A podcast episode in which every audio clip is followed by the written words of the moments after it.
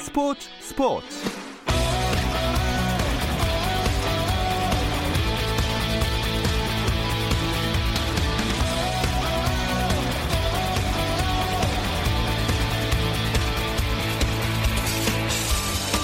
스포츠가 있는 저녁 어떠신가요? 아나운서 김정현입니다. 오늘 하루 스포츠계를 돌아보는 스포츠 타임라인으로 김정현의 스포츠 스포츠 출발합니다.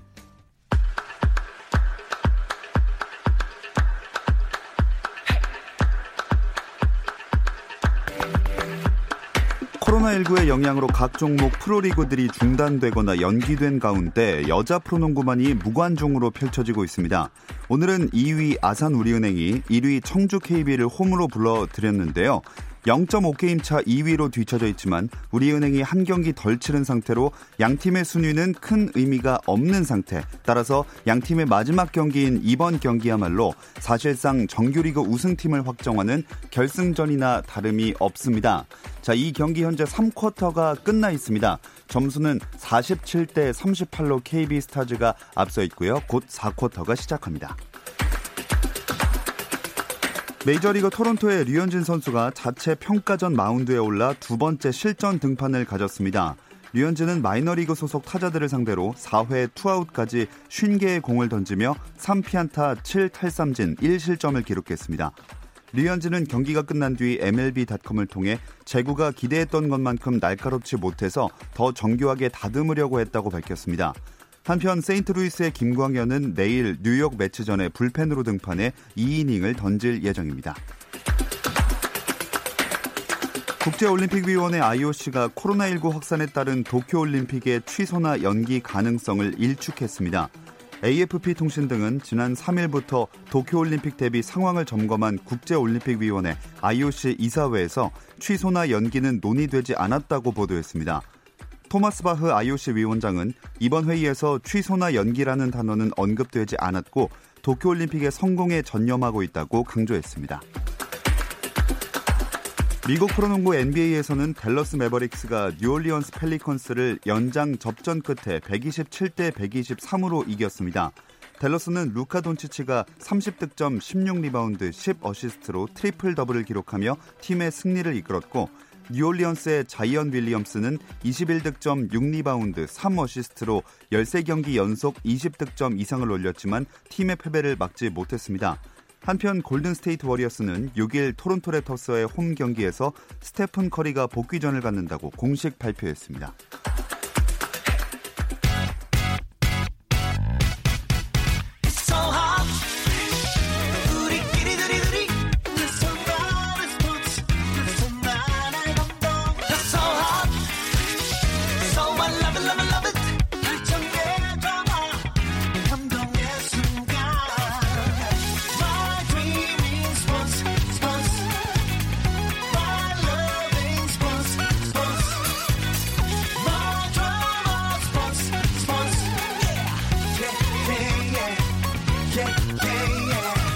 김종현의 스포츠 스포츠.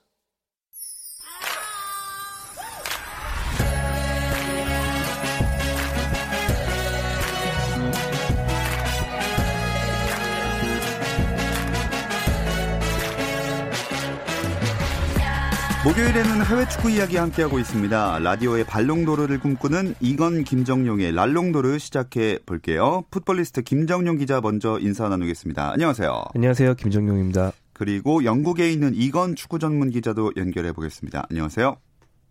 네, 안녕하세요. 이건입니다. 어, 지난주 이 시간에 영국에서는 코로나19에 대한 관심이 그렇게 크지 않다 말씀을 하셨는데 이제는 조금 달라지지 않았나요? 네, 어, 일주일 만에 상황이 상당히 많이 달라졌습니다. 이제 영국에서도요. 슬슬 이 코로나19의 위험성과 그 코로나19의 전파력에 대해서 체감을 하는 모습을 보여주고 있습니다. 특히 이탈리아에서 코로나19 확진자가 지금 3천 명이 넘어가면서 유럽 각국도 다른 나라들도 계속 많아지고 있으니까 어, 이 영국이 유럽 대륙에서 이제 끄트머리에 있잖아요. 그 바다 건너서 그렇기 네. 때문에 서서히 공포감이 조성이 되고 있고요.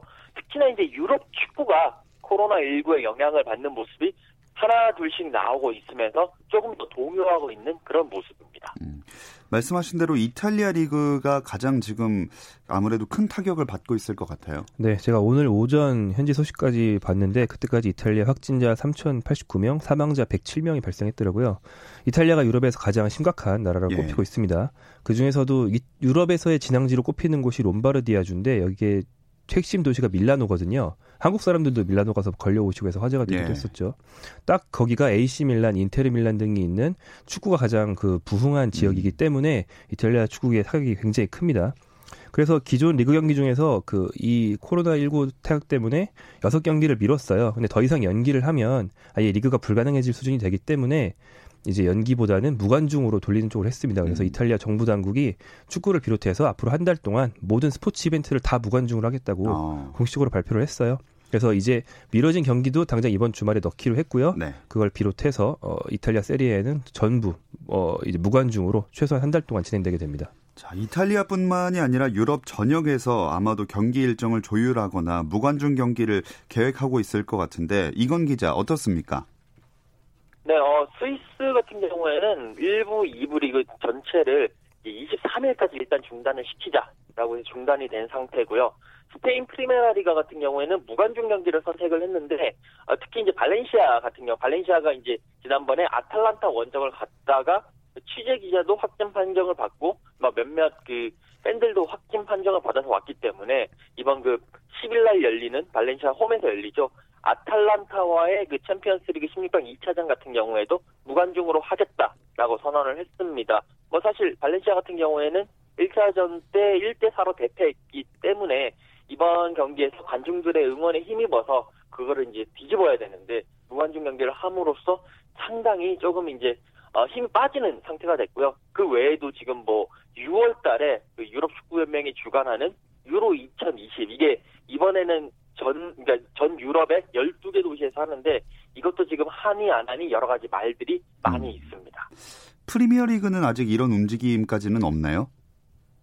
뭐 설들 여러 가지 얘기들은 난무를 하고 있는데 뭐 코로나 19 때문에 프리미어 리그를 갑자기 중단을 해야 된다. 그러면 뭐 우승도 안 되기 때문에 리버풀이 우승을 못 한다. 뭐 이런 저런 여러 가지 이야기들은 많이 나오고 있습니다. 하지만 지금 일단 현 시점에서 영국 정부는 야외 스포츠 행사는 그 실내에서 하는 것보다 위험하지 않다, 덜 위험하다. 그렇기 때문에 뭐 중단이나 무관중을 아직까지 선택하지 않겠다라고 발표를 했고요. 하지만 이제 우려의 목소리는 많이 나오죠. 사실 이 프리미어리그라든지 해외 축구를 이곳에서 축구를 경기장에서 보는 분들도 많이 있지만 펍이라든지 집이라든지 이런 곳에서 보는 분들도 상당히 많이 있기 때문에 그쪽은 다 실내거든요. 그렇기 때문에 또 코로나 바이러스가 이제 더 전파가 될 수 있다. 그래서 더 위험하다라고 이제 주장하시는 분들도 많이 있습니다. 자, 유럽 축구도 참 많은 영향을 받고 있는 코로나19입니다. 무관중으로 유럽 축구 리그가 열린다. 근데 이게 사실 거의 찾아볼 수 찾아보기 힘든 일이지 않습니까? 네, 뭐 가끔 무슨 징계 때문에 무관중 경기하는 거는 뭐 그렇게 드문 일은 아닙니다. 예. 그러니까 특히 세리에하는 관중들이 사고를 좀 쳐서 그럴 때 예. 징계 때문에 무관중으로 진행된 적이 자주 있긴 한데요. 하지만 이렇게 뭐 한 달씩 모든 네. 경기를 다 무관중으로 하는 건 정말 이례적인 일이라고 할 수 있고요. 무관중으로 하면 관중들의 함성 소리가 다 빠지기 때문에 현장음 중에서 그 선수들과 감독 이런 현장 인원들의 고함 소리 같은 게 되게 잘 들리거든요. 네. 그래서 아마 이번 주말 세리에 경기 보시면 선수들 목소리를 좀 본의 아니게 많이 들으실 수 있을 것 같고 네. 비슷한 예가 그 지난번 한국 대표팀 북한 원정 때그 아. 그 경기를 이제 기자들은 다 시청을 할 수 있었는데 그 북한말 문화어를 음. 그렇게 많이 들은 90분은 그때 유일했습니다. 아, 무래도 이번에 이탈리아 욕설을 많이 듣게 되지 않을까. 아, 그렇게 되겠죠. 예. 네. 어쨌든 코로나19가 전 세계로 확산되고 있다 보니까 많은 사람들이 모일 수밖에 없는 스포츠의 특성상 철저한 대비가 필요한 상황이긴 합니다. 뭐 유럽 스포츠 베팅 업체들도 여러 대회가 취소될 것이다 이런 전망을 했다면서요? 네, 유럽 베팅 업체들은 정말 별별 상품을 다 내놓긴 네. 하는데요. 아, 참고로 한국에서는 이런 변종 베팅 상품은 다 불법입니다. 네네. 하지만 유럽에서 합법이니까 저희가 이제 재미삼아 전해드릴 수 있는 거고요.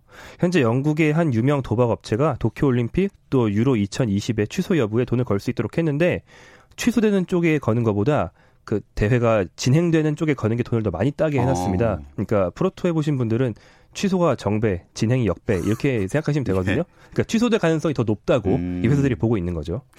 자, 이런 분위기라면 유럽 축구 향후 일정에 변화가 생길 수밖에 없을 것 같은데요, 이건 기자. 네, 아무래도 계속 뭐 무관중 연기라든지 아니면 뭐 리그 중단이라든지 이런 식으로 되게 되면 사실 유에파가 올해 5월 22일까지는 모든 리그 경기, FA컵 뭐 이런 것들을 다 끝내라라고 이미 공고를 했거든요. 유로 대회 때문에. 그런데 이 부분에 있어가지고도 스케줄 조정이 필요할 수밖에 없고 최악의 경우에는 뭐 유로 2020을 좀 연기를 한다라든지 그렇게 되면 다음 시즌 유럽 리그도 조금 더 어, 늦게 개막을 한다라든지 이런 음. 식으로 연쇄적으로 이렇게 다 어, 영향을 받을 수밖에 없을 것 같습니다. 그리고 손흥민 선수도 영국 돌아가면 자가격리 한다 안 한다 말이 많았는데 아무래도 하게 될 것 같죠?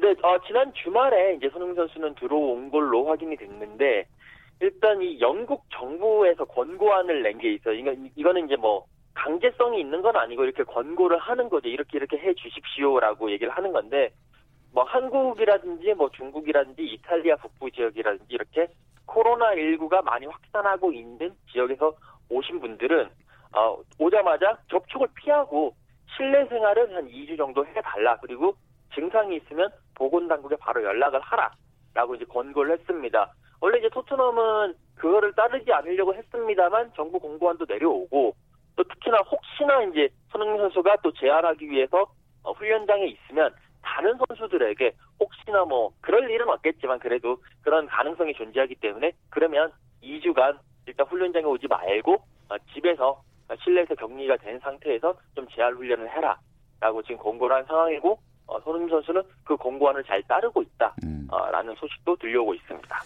자, 근데 김정용 기자, 손흥민 선수가 빠진 후에 토트넘이 연패를 계속 당하고 있어요. 네, 어, 지난주에도 이 말을 했던 것 같은데 연패가 늘었습니다. 예. 손흥민 선수의 그 팔을 희생해서 최후의 승리를 거뒀던 게 지난달 에스턴 빌라전이었는데요. 그 뒤로 다 졌습니다. 그래서 음. 오늘 새벽에도 노리치 시티와 가진 FA컵 16강전에서 졌는데요. 이 승부차기 패라서 공식 기록은 무승부로 들어가지만 뭐 대회에서 탈락했다는 걸 감안해서 패로 친다면 현재까지 4전 연패 기록하고 있습니다. 아니 오늘 FA컵 16강전은 사실 이겼어야 되는 경기 아닙니까? 네, 노리치가 프리미어리그 최하위 팀이거든요. 프리미어리그에서는 벌써 두 경기를 다 했는데 토트넘이 1승 1무로 우세했어요. 네. 그런데 이제 이번에 진 이유를 한 두 개 정도 말할 수 있을 것 같은데 첫째로 토트넘이 노리치를 꺾을 때 결승골을 넣었던 게 손흥민이고요. 음. 비길 때 동중골을 넣었던 게 케인이거든요. 네. 손흥민 케인이 없으니까 졌다. 이게 간단한 산수가 이제 예. 성립이 되고요. 둘째로 노리치가 승부차기 끝에 이겼는데 승부차기에서 팀 크릴 골키퍼가 예. 아주 맹활약을 했습니다. 이 선수는 뭘로 유명하냐면 어, 브라질 월드컵 때 네덜란드 대표팀의 후보 골키퍼였는데 8강전 때 승부차기만을 위해서 교체 투입돼서 음. 승부차기에서 선방을 연발하면서 네덜란드를 4강에 올렸던 선수예요. 네. 그러니까 승부차기 전문이거든요. 이날도 무슨 거의 토트넘에서 1군을 못 뛰는 예. 선수들 그 승부차기 성향을 다 조사해 가지고 와서 어. 승부차기만 이제 몰빵 아 제가 이런 표현을 써도 되는지 모르겠는데 네. 이미 쓰셨습니다. 그렇죠. 그래서 이제 어, 두 개를 막아내면서 음. 어, 이 선수가 노리치를 올렸습니다. 아 정말 이건 기자 영국 현지에서의 평가는 어떤가요? 네, 뭐 김정영 기자가 이야기한 거에서 연장은 선상일 수 있는데 뭐 기자들의 생각은 다 비슷한 것 같습니다. 그양 팀의 차이는 결국에 골키퍼의 차이에서 음. 달렸다. 어, 크롤 선수는 선방을 계속 해냈는데 그 토트넘의 그 골문을 지켰던 미셸 포름 선수는 그 슈팅 하나를 제대로 못 막아가지고 큰 실수를 하면서 결국 동점골을 내줬고 그리고 어, 승부차기에서도 하나밖에 못 막아냈다라고 하면서 조금 어, 미셸 포름 선수에 대한 어, 좀 원성이 좀 자자한 어, 그런 모습입니다. 아. 이렇게 되면 토트넘은 이번 시즌에 타이틀을 하나도 가져오지 못하는 상황이 놓이는 거 아닙니까? 네, 어, 뭐 현재로서는 no title이 될 것 같은데요. 이, 이제 어제 FA컵에서 떨어졌고요.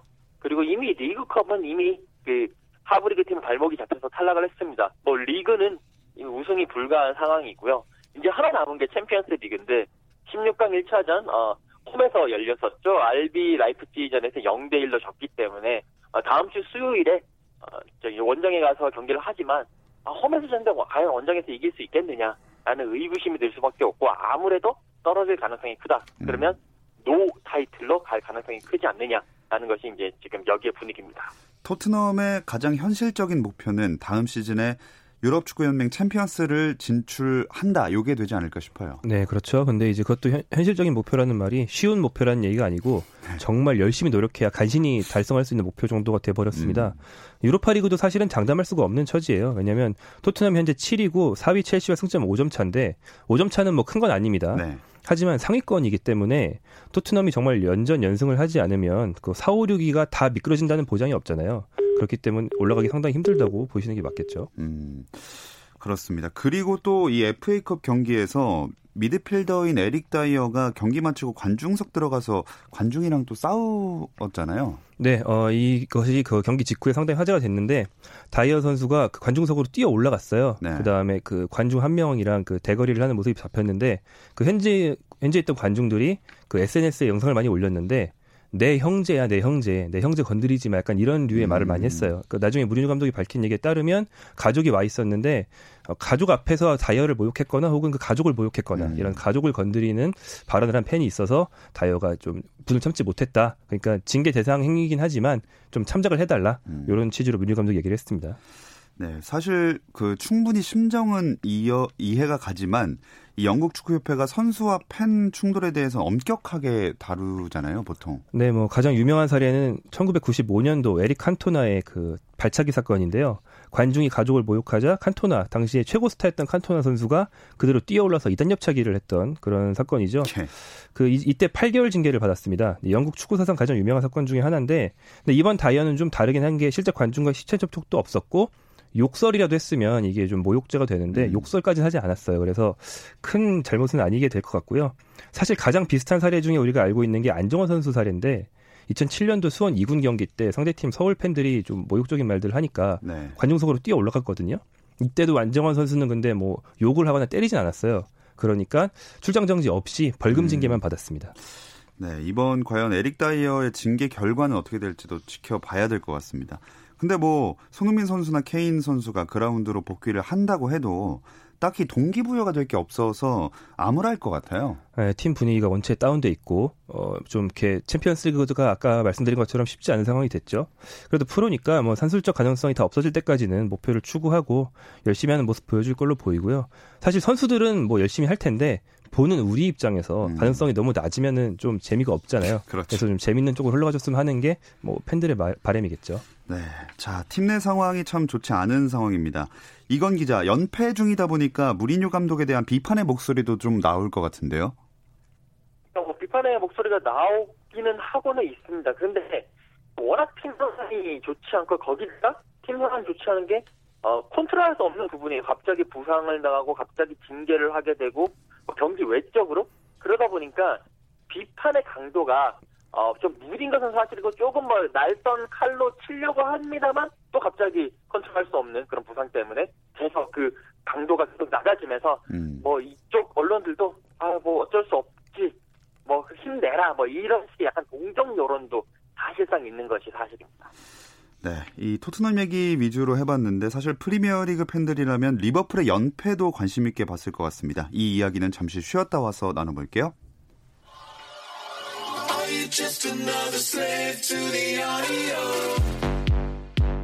국내 유일 스포츠 매거진 라디오 김종현의 스포츠 스포츠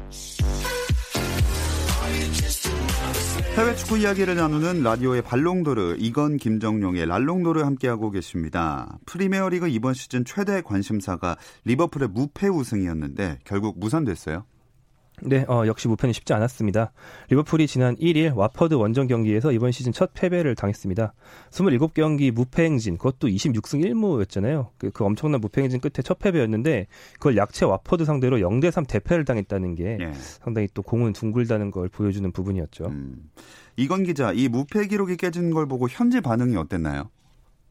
네, 어, 와포드가 정말 대단했다. 와포드에 대한 놀라움을 금치 못하는 상황이었습니다. 특히나 와포드가 그 당시에 이제 강등권에 있었기 때문에 어, 와포드의 강등권 탈출 의지가 리버풀을 넘어섰다라는 어, 그런 평가들이 줄을 이뤘고요. 특히 두 골을 넣은 사르 선수가 잘해줬다면서 스포트라이트가 사르 선수에게 집중되는 그런 모습이었습니다. 네, 역시 막판으로 갈수록 강등권의 이 엄청난 그 에너지가 나오는 경기들이 많아지는 것 같습니다.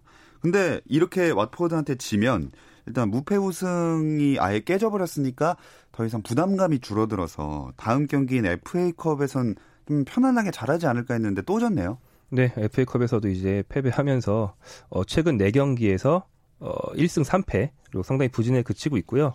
이게 이제 그러니까 심리적인 부담 문제가 아니고 팀 자체 컨디션이 떨어졌다는 분석들이 음. 나오고 있습니다. 뭐 특히나 겨울 휴식기 때 좀 이번에 휴식기가 도입되면서 푹 쉬었는데 리버풀은 지난 시즌에도 아주 짧은 휴식기라도 쉬면 쉰 직후에 컨디션이 떨어지는 현상들이 반복적으로 나타났어요. 음. 그래서 어, 리버풀 선수들이 스페인 전지훈련 가서 밝은 얼굴로 자전거 타면 팬들이 자전거 좀 타지 마라. 그거 흉, 흉 흉주를 몰고 오는 자전거다. 이런 얘기를 했는데 네. 이번에도 어김없이 따뜻한 데 갔다 왔거든요. 아하. 그게 약간 좀 흉주를 몰고 온 게 아닌가 이런 얘기들을 합니다. 자, 이건 기자가 볼 때는 이 리버풀의 연이은 패배가 일시적인 부진일까요? 아니면 하락세 시작일까요? 어, 일단은 뭐 일시적인 부진이 아닐까라는 생각을 하고는 있는데요. 문제는 이게 그 세 경기 연패를 이제 원정에서 3연패를 하면서 실점 장면을 보면 수비수든 허리든 그 선수들의 순간적인 집중력 저하 때문에 내준 골이 많습니다. 그렇기 때문에 이게 심상치 않다. 물론 지금의 그 부진 때문에 어, 다 잡아놓은 그 리그 우승이 물 건너가는 물 건너가는 일은 없겠지만 그래도 뭔가 좀 반전의 발판이 필요하고 어, 본모스전이 이번에 그 주말에 열릴 그 본모스와의 홈 경기가 상당히 더 중요해졌다. 여기서 만약에 또 지거나 비기게 된다면 이 하락세가 일시적인 하락이 아니라 어, 계속 이제 떨어지는 추세로 가면서 좀 더 장기화되지 않을까. 음. 어, 뭐 그렇게 그렇게 되면 제 입장에서는 뭐 리그가 좀 더 재밌어져서 좋겠지만 그래도 리버풀 팬들은 아, 상당히 좀 아, 조마조마할 수밖에 없겠죠. 네, 아마 리버풀 선수들도 이번 경, 본머스전에는 이를 갈고 나오지 않을까 싶네요. 그리고 유럽 리그 중에 한 팀이 선두를 독주하고 있는 또 하나의 리그가 이 프랑스 리그입니다. 파리 생제르맹이 큰 이변이 없는 한 우승을 하겠죠? 네, 파리 생제르맹은 뭐 우리가 리버풀 얘기를 굉장한 독주라고 얘기를 하지만 파리 생제르맹 그걸 매년 하고 있습니다. 네. 어, 27라운드 현재 2위 올랭피크 마르세유와 승점차가 13점이라서 여기도 역시 우승 확정 분위기로 가고 있고요. 유럽 빅리그에서 그러니까 프랑스뿐 아니고 유럽의 빅리그를 다 통틀어서 한 팀에 10골 이상 넣은 선수가 3명이 공존하는 팀이 딱 3팀밖에 없는데 그중에 하나가 파리 생제르맹이고요. 어, 음바페가 리그 득점 선두, 네이마르가 득점 4위, 이카르디가 공동 득점 6위입니다. 특히 음. 이카르디가 가세하면서 은바페와 네이마르에게도 날개를 달아준 게 공격력을 다 같이 시너지 효과를 내는 어, 결과를 불러왔다. 이런 긍정적인 분석들이 많죠. 음바페가 이번에 득점 왕을 차지하면은 처, 음으로 하는 건가요? 네, 어, 그렇습니다. 이번 시즌 모처럼 프랑스 선수들끼리 득점왕 경쟁을 하고 있습니다. 어, 음바페가 1위를 달리고 있고요. AS 모나코의 위삼 벤 예데르 요 선수가 2위를 음. 하고 있고 올랭피크 리옹의 무사 뎀벨레 유럽의 뎀벨레라는 이름을 가진 그 축구 잘하는 선수가 많은데 예. 그 뎀벨레 족 중의 한 명인 무사 뎀벨레가 예. 3위입니다. 그래서 음바페 18골, 벤 예데르 17골, 뎀벨레 16골로 어. 아주 아주 근소한 차이로 경쟁하고 있기 때문에 음바페가 뭐 확정 분위기로 가는 게 전혀 아니고 끝까지 가봐야 할 것 같습니다. 음. 근데 레알 마드리드가 오는 여름 이적 시장에서 바로 이 은바페 선수를 노리고 있다 이런 소식이 있더라고요. 이건 기자. 네, 어, 그 엄청난 자금력을 보유했다는 그 레알 마드리드가 아, 이제 다시 그 호날두가 가고 난 이후에 뭔가 스타 선수가 필요하고 또 계속 어, 우승권을 계속 유지하고 우승을 계속 하기 위해서는 은바페가 필요하다라고 하면서 뭐 한 이적료로 뭐 2억 유로 가까이를 지불할 가능성도 있다라는 소식이 계속 나오고 있습니다. 그러니까 또 파리 생제르맹은 안 된다. 음. 일단 우리는 은바페를 팔 생각이 전혀 없다라고 이야기를 하면서 은바페에게 최고의 연봉을 주겠다라고 제시도 했고요. 은바페가 원하는 조건을 너한테 이렇게 최고 주려면 다른 선수 다 팔 수 있다. 네이마르도 팔 수 있다라고 이야기를 하면서 은바페 마음을 음. 이제 잡기 위해서 계속 노력하고 있는 그런 모습입니다. 자, 은바페 행선지도 참 많은 분들이 궁금해하실 것 같습니다. 근데 도쿄올림픽 1차 예비 명단에 이 은바페도 속해 있다 소식이 있었거든요.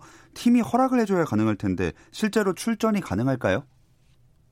어, 지금 파리 생제르맹은 어, 그 은바페가 도쿄 올림픽 가는 걸 원하지 않고 있고 어, 허락하지 않겠다라고 지금 그런 보도가 나오고 있습니다. 왜냐하면 은바페가 일단 프랑스 대표팀의 핵심 공격수거든요. 그렇기 때문에 이제 리그 끝나고 시즌 끝나고 여름에 유로 2020 본선에 나설 예정입니다. 또 프랑스의 어, 그 전력상 결승전까지도 충분히 갈 수 있기 때문에 어, 은바페가 그 대회를 치르고 난 다음에 바로 또 아, 이게 그 대회가 유로 2022 6월 12일부터 7월 12일까지거든요. 그 이후에 도쿄올림픽이 7월 24일부터 8월 9일까지이기 때문에 두 대가 다 나가게 되면 은바페가 체력이 떨어지고 그 다음 시즌 준비하는데 쉽지가 않다. 여기에 또 파리 생제르맹도 프리시즌을 해야 되기 때문에 발 맞출 시간도 없고 그러면 우리 팀에게 손해다. 그렇기 때문에 어, 올림픽은 피파가 인증한 대, 그러니까 피파에서 이제 어, 필수로 차출할 수 있는 대회가 아니기 때문에 우리는 못 나가게 할 것이다라고 선언을 한 상황입니다. 어, 그럼 유럽에 있는 좀 젊은 유망한 선수들은 다 비슷한 처지에 놓여 있는 거 아닌가요? 어, 물론 그렇긴 합니다만 그래도 이제 조금 어린 선수들은 그러니까 이 팀들 상황에서는 약간 이 선수를 통해 가지고 올림픽에서 잘하면 좀 더 비싼 값에 팔 수 있겠다라는 음. 선수들 그런 군들이 있거든요. 이런 선수 군들은 또 이렇게 오케이 올림픽 나가라라고 또 허락을 해주는 경우도 종종 있습니다. 네, 이건 기자와는 이 소식을 끝으로 인사 나누겠습니다. 오늘 고맙습니다. 네, 감사합니다. 자, 그리고 김정용 기자와는 우리나라 유럽파 소식을 정리하는 걸로 마무리를 해 보겠습니다. 일단 눈에 띄는 건 이청용 선수 K리그 복귀랑 이재성 황희찬 선수 골 소식이었어요. 네, 이청용 선수는 울산과 3년 계약을 하고 K리그로 돌아왔습니다. 2009년에 FC 서울을 떠나서 유럽의 볼턴 원더러스로 떠난 뒤에 어, 잉글랜드, 독일 등지를 거쳐서 돌아왔고요. 연봉이 약 11억 원으로 알려져 있는데 노장급인 나이를 생각하면 아주 파격대우라고 할 수 있습니다. 네. 이로써 이제 국가대표급 유럽파가 국내로 복귀할 때 이를 흡수해서 탈 K리그급 선수단을 갖추는 이제 K리그 팀이 두 팀으로 딱 갈라졌는데 음. 전북이 김보경, 김진수, 홍정호 이렇게 이제 빅리그를 거친 선수들 데리고 있고 예. 울산은 박주호, 이청용이 있죠. 양강 체제가 더 공고해졌다 이렇게 볼 수 있겠고요. 이재성 선수는 홀슈타인킬 소속으로서 3일 하노버와의 원정 경기에서 득점을 했습니다. 이번 시즌 리그 7골, 컵 대회 포함 8골을 넣었습니다. 어, 좀 더 몰아쳐서 10골 넘기고 좀 큰 팀으로 이적하는 네. 계기가 됐으면 좋겠고 그리고 황희찬 선수는 짤츠부르크에서 고군분투 중인데요. 3일 알타흐라는 팀과의 경기에서 황희찬이 벤치에 있었어요. 그런데 네. 팀이 지고 있어서 부랴부랴 투입됐는데 아니나 다를까 황희찬이 두 골을 넣었습니다. 음. 하지만 팀은 결국 2대 3으로 패배했고요. 어, 이 짤츠부르크는 점점 1위에서 멀어지면서 약간 위기에 처해 있는 상황입니다. 음. 자, 이청용 선수가 K리그 복귀하는 건참 많은 축구 기자분들에게도 이슈가 됐을 텐데 어, 울산에서 현실적으로 어느 정도 활약할 거라고 생각하세요? 아, 저는 굉장히 좋은 활약을 할 거라고 보는데 어, 김도훈 감독의 팀의 그 체력이 좋고 네. 키가 크고 발 빠른 선수들을 굉장히 많이 모아놨거든요. 음. 그 사이에서 이제 조율해줄 선수가 한 명 있어야 되기 때문에 이청용 선수가 옛날만큼 빠르지 않아도 원래 지능적이고 센스가 좋기 네. 때문에 네. 그 능력으로 뭐 존슨이나 김인성 이런 선수들 살려줄 수 있을 거라고 음. 기대를 합니다. 네, 이청용 선수의 울산행 이야기는 내일 축구장 가는 길에서 좀 더 자세하게 한번 나눠보겠습니다. 자, 해외 축구 이야기 풋볼리스트 김정용 기자와 함께했습니다. 오늘 고맙습니다. 고맙습니다. 내일도 저녁 8시 30분에 함께 해주세요. 김종현의 스포츠 스포츠.